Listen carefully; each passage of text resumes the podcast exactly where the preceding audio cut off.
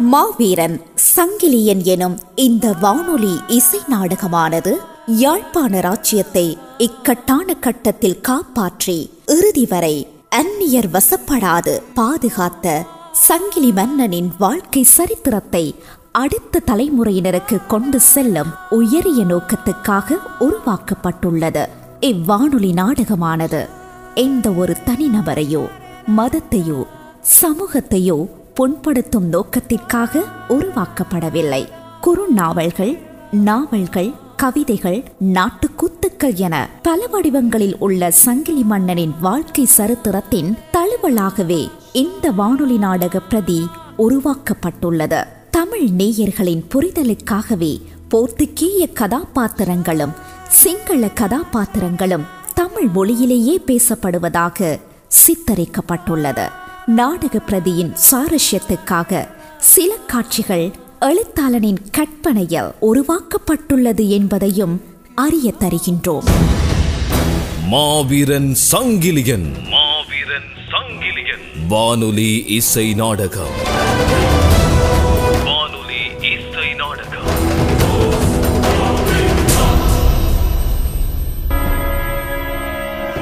வள்ளியம்மே புதினம் அறிவாயா கூறுங்கள் அக்கா நம் பிரபு இரவு நேரங்களில் எங்கு செல்கிறார் என்று தெரிந்துவிட்டது.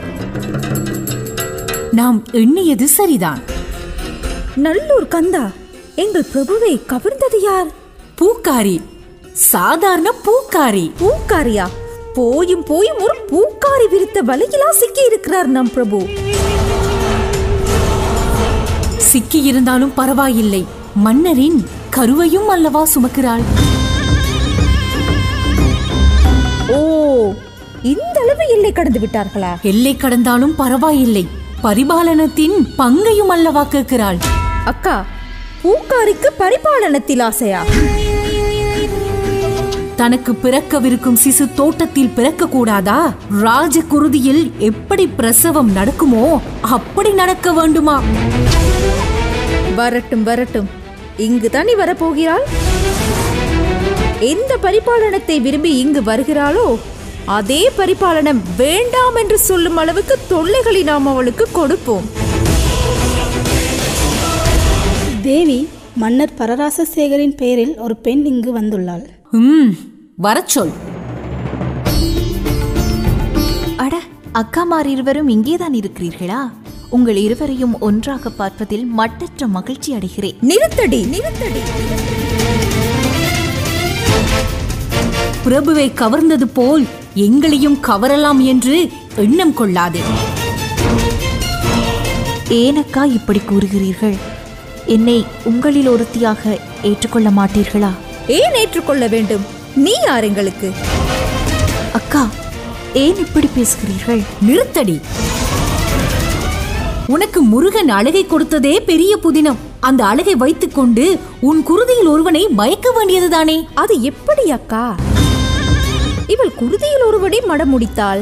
இவள் இறுதி வரை மலரை கட்டிக்கொண்டு தானே இருக்க வேண்டும்.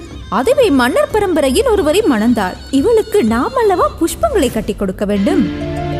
அக்கா நீங்கள் என்னை தவறாக விளங்கியுள்ளீர்கள். நான் இங்கு ராஜ்யத்திற்காக அவரை விரும்பவில்லை. உண்மையான பாசம் கொண்ட காரணத்தினாலேயே அவர் மீது நான் மையம் கொண்டேன்.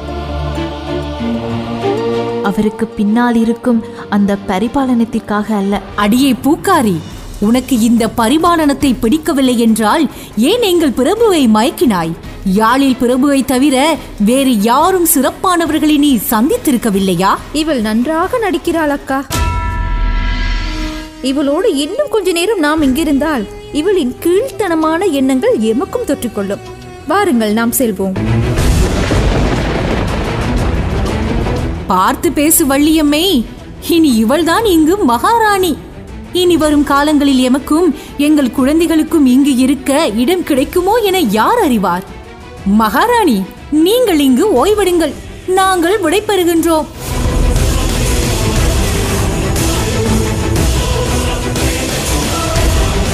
நன்றாக அவளை மட்டம் தட்டினீர்கள் அக்கா. பிறகு தங்க தொட்டில் தாங்குவேன் என்று எண்ணினாளோ? அவளை இன்னும் அடிமைப்படுத்த வேண்டும். சரியாக கூறினீர்கள் அக்கா.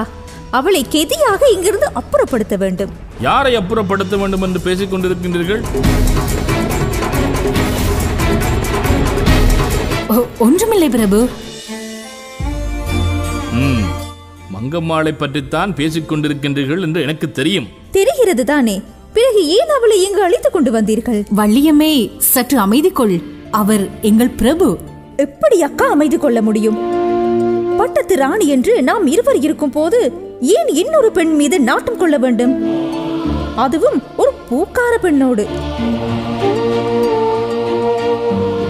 உங்கள் இருவருக்கும் இந்த பரிபாலனத்தில் சம உரிமை உண்டு. இதுவரைக்கும் இருந்தது இனி இருக்குமா? ஆசை நாய்களின் மாய வலையில் சிக்கி பல ராஜ்யங்கள் இன்று அழிந்து விட்டன பெண் பித்து பிடித்து ராஜ்யத்தை கைவிட நான் ஒன்றும் புத்தி பேதலித்தவன் அல்ல.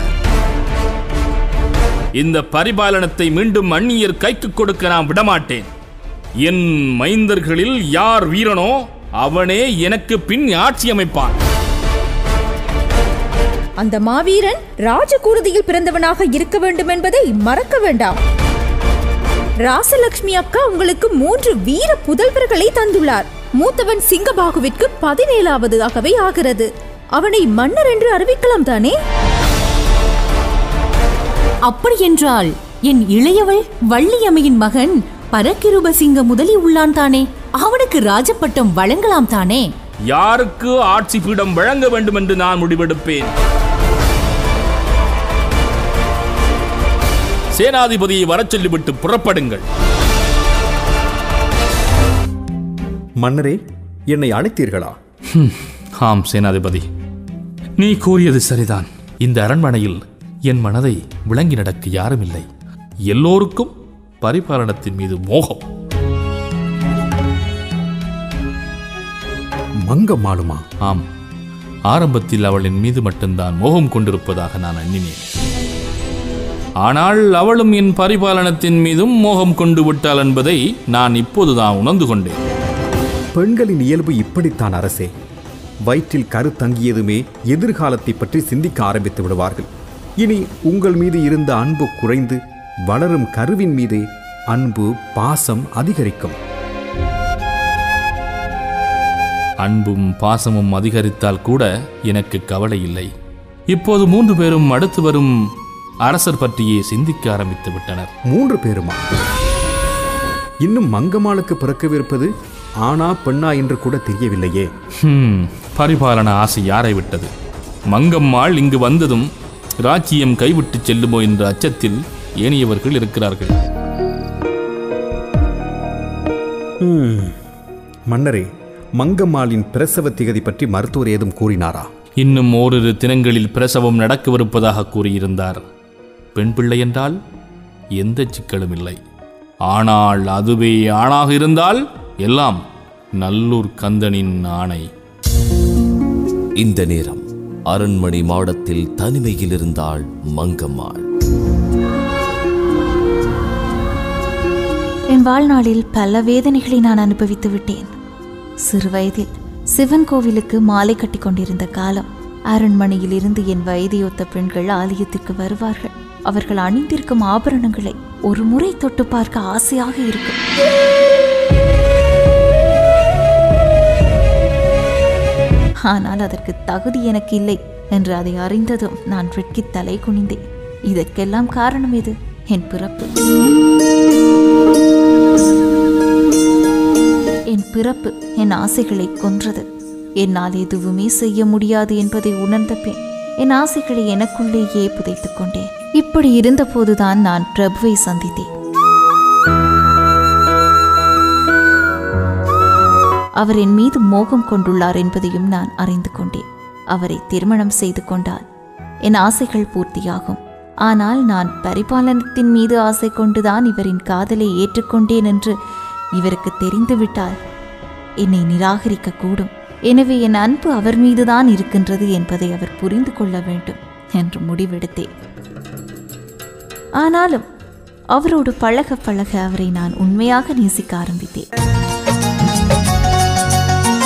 இந்த நகை ஆபரணங்கள் வெறும் ஆடம்பரங்களே என்று நான் உணர்ந்து கொண்டேன். ஆனால் இப்போது இந்த என் நிலை மாறிவிட்டது. அவரின் கருவை நான் சுமக்க ஆரம்பித்ததும் சிறுவயதில் நான் அடைந்த தலைக்குனிவையும் நான் அனுபவித்த வேதனைகளையும் என் பிள்ளைகளும் அனுபவிக்க கூடாதென்று நான் முடிவெடுத்தேன். எனவேதான் என் பிரபுவிடம் அடம் பிடித்து இந்த அரண்மனைக்குள் வந்தேன். இன்று நான் சந்திக்கும் இந்த அவமானங்களை என் சிசு அனுபவிக்க கூடாது பிறப்பால் நான் தாழ்ந்த சாதியாக இருக்கலாம். ஆனால் என் சிசு உயர் பிறப்பாக இருக்க வேண்டும். என்ன நடந்தாலும் சரி நான் இந்த அரண்மனையை விட்டு விலகக்கூடாது. அதற்கு வல்லமை கொடு ஈசனே. அதற்கு வல்லமை கொடு ஈசனே.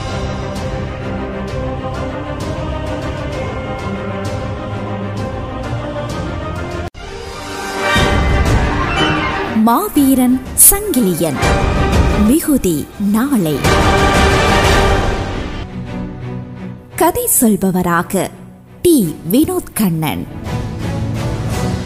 பரராச சேகரனாக கவிஞர் அஸ்மீன். சேனாதிபதியாக மூர்த்தி. மங்கம்மாள் சாம்பவி.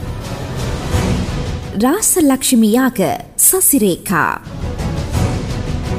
வள்ளியம்மையாக ருஃபீனா. சேடி பெண்ணாக டிலுக்ஷனா. டிஜிட்டல் குழு ரஞ்சன் ஷங்கர் மற்றும் அருள். வசனமே பார்வை வேலுசாமி நித்யா. தயாரிப்பு உதவி எம். திருவேரகன். எழுத்து தயாரிப்பு ஒலிக்கலவை பரமசிவம் டார்வின். நிறைவேற்று தயாரிப்பு எம் எல் கிருபாகரன். இது ஒரு வசந்தம் எஃப்எம்மின் படைப்பு. இது ஒரு வசந்தம் எஃப்எம்மின் படைப்பு.